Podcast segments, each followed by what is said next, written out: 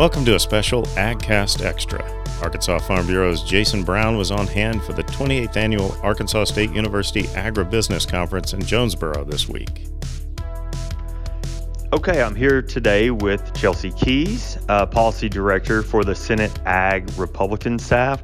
And Chelsie just presented at the Arkansas State University Agribusiness Conference and talked a lot about actually your entire presentation was based on climate and sustainability policy in agriculture. So one of the things that you discussed was this new USDA program. And I say new, I mean, we're just a week or so into this.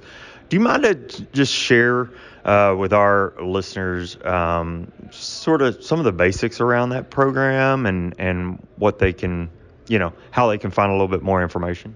Certainly. Appreciate that question, Jason. I think we are still in fact-finding mode with regard to the Partnership for Climate Smart Commodities. I have to even refer to my notes to remember what the new name is because there are a lot of different announcements related to climate-oriented production practices and different efforts underway at the Department of Agriculture to really put a focus on that. But this new program that was rolled out last week, it's really sort of the Carbon Bank 2.0 concept. Mm-hmm. It's something that is funded with the Commodity Credit Corporation, which are the funds, the pot of money that is utilized to pay for farm programs, for commodity programs, for crop insurance, for dairy margin coverage, for all the different farm bill programs that we have. They're funded out of that pot of money, and it's replenished every year.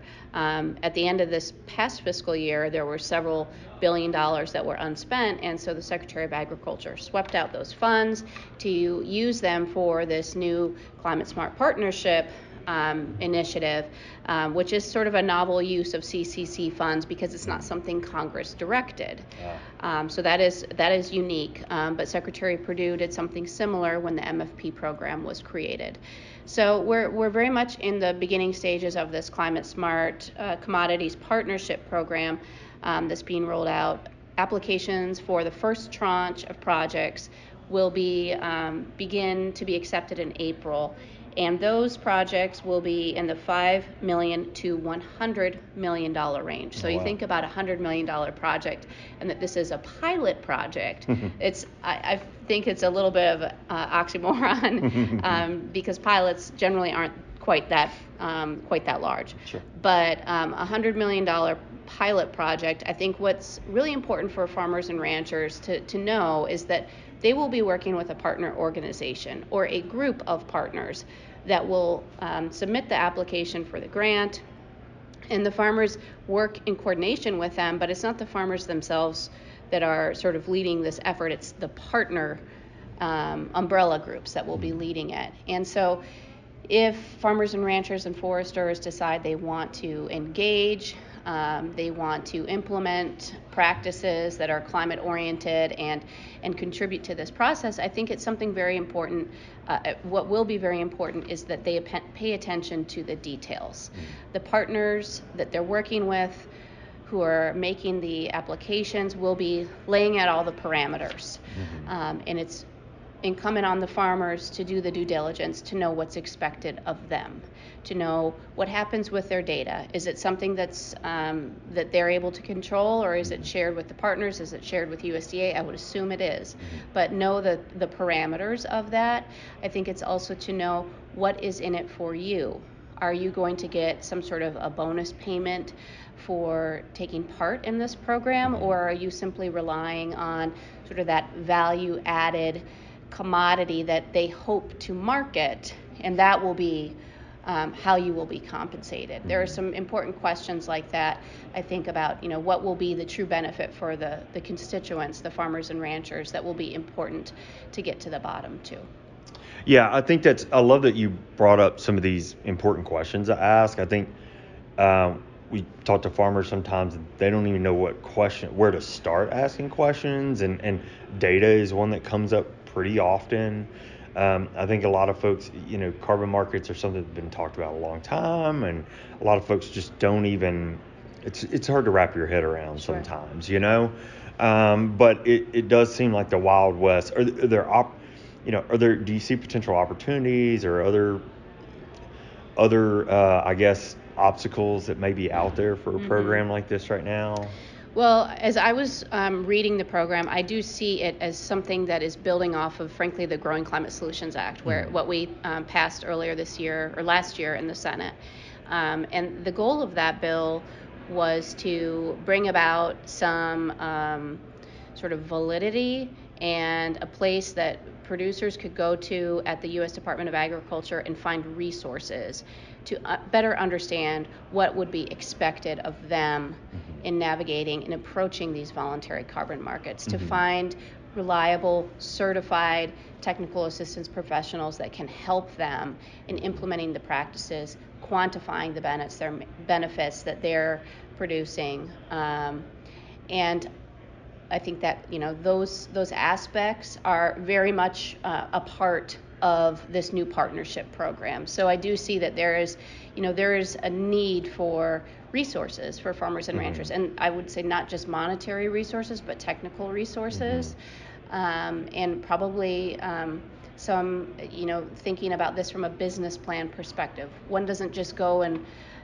purchase cover crop seed and put the cover crop in the ground overnight. You probably need to have equipment that allows you to do that. You might need to be making changes to practices that you have long practiced. For example, livestock grazing on corn stalks. If you now forego that and produce a cover crop, you know, what do you do with your livestock grazing needs? So there's a lot of changes like that that I think are going to be important for farmers and ranchers to carefully weigh. And to know the details of and have a strong understanding of before they just jump into the deep end of the pool. Yeah, you're right. And even as I understand it, some of these carbon market participants, I'll say, you know, not on the grower side but on the buyer side, if you will. Some of those folks ask for smaller, more incremental changes, and I think it's important to, but some of them don't. You know, I think it's important for farmers to understand what kind of changes or production practices will be required. Certainly, and I think another important thing to keep in mind with this program, the partnership program that was recently announced by Secretary Vilsack, is to keep in mind about the time frame here. These projects that they intend to fund will be projects that last for a period of 1 to 5 years. And so beyond the life of that project, if these funds are no longer available, or if, you know, they decrease the amount of funding available, is it something that's viable for the farmer and rancher to carry forth? Yeah. Is it something that is economically viable without that support from the partner, without those funds awarded under this program, knowing that this could be a 1-year to 5-year project, and then potentially that could be it. You know, we just don't know sort of where this is going. So I think about doing that sort of business planning is going to be an important part of this as well. No, that's a really great point. And hopefully these resources will come available and be there quickly for farmers who are interested in this. And, you know, we always hope that it works out best for the farmer. So anything else you want to add before we wrap up? No, I would say, you know, I think this is definitely going to be part of the 2023 Farm Bill discussions. Yep. Senator Bozeman is very much prioritizing the farmer perspective in all of this. What do the farmers need? Not so much what are the desires of some of the different, you know, different groups that are involved in the discussion, but what can assist farmers? What is a useful tool for them? What would be harmful to farmers? Right. And of course, we don't know yet if we will have any new funding available in this next Farm Bill, or if we will have to cut the amount of funds we that are available to work with in this next Farm Bill. All of that remains to be seen. But I think putting farmers first in this process is something that the Senate Republicans intend to do. Recognize there's an interest in climate policy and how that interacts with agriculture policy, but we can't forget that farmers and ranchers have to be able to sustain themselves on the farm, be economically sustainable in order for everybody to make these positive changes. Yeah, and I'll add, just to wrap us up, the importance of making sure farmers have a voice in those conversations as those decisions are made. Right. You know? So. Right. Well, Chelsie, thank you so much. So insightful. I really appreciate it. You breaking down under incredible speed a really complicated conversation. And thank you so much for joining us. My pleasure. Thank you.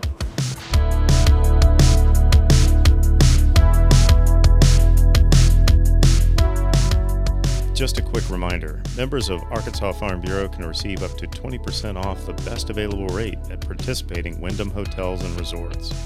Whether you're looking for an upscale hotel, an all-inclusive resort, or something smaller, they have the hotel for you. So start saving now. Visit www.arfb.com to learn more.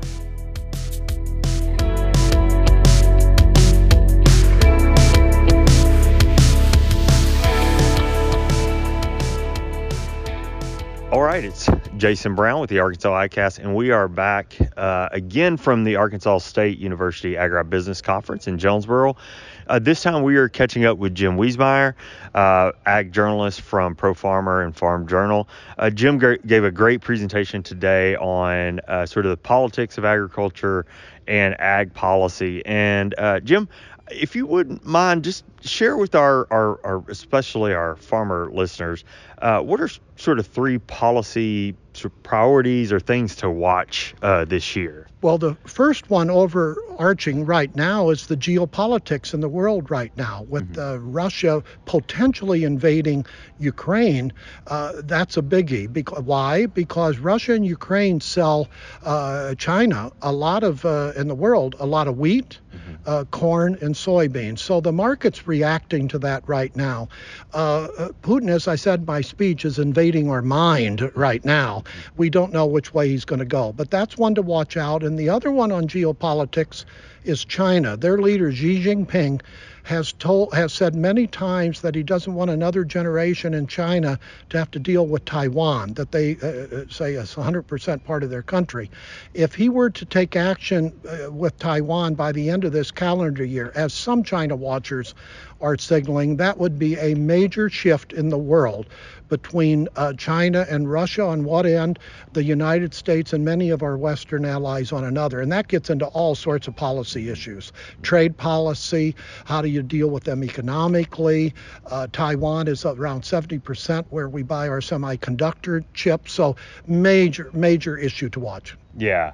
Okay, so we've got the geopolitical sort of climate. What about anything? Well, I'll just ask. So we've got a lot of conversation going on about input costs, obviously. Yes. I think at every turn we hear about that. Well, it's the number one issue wherever I go. And I've traveled more than a few states already the last two months. And there's really not much short term that Washington can do.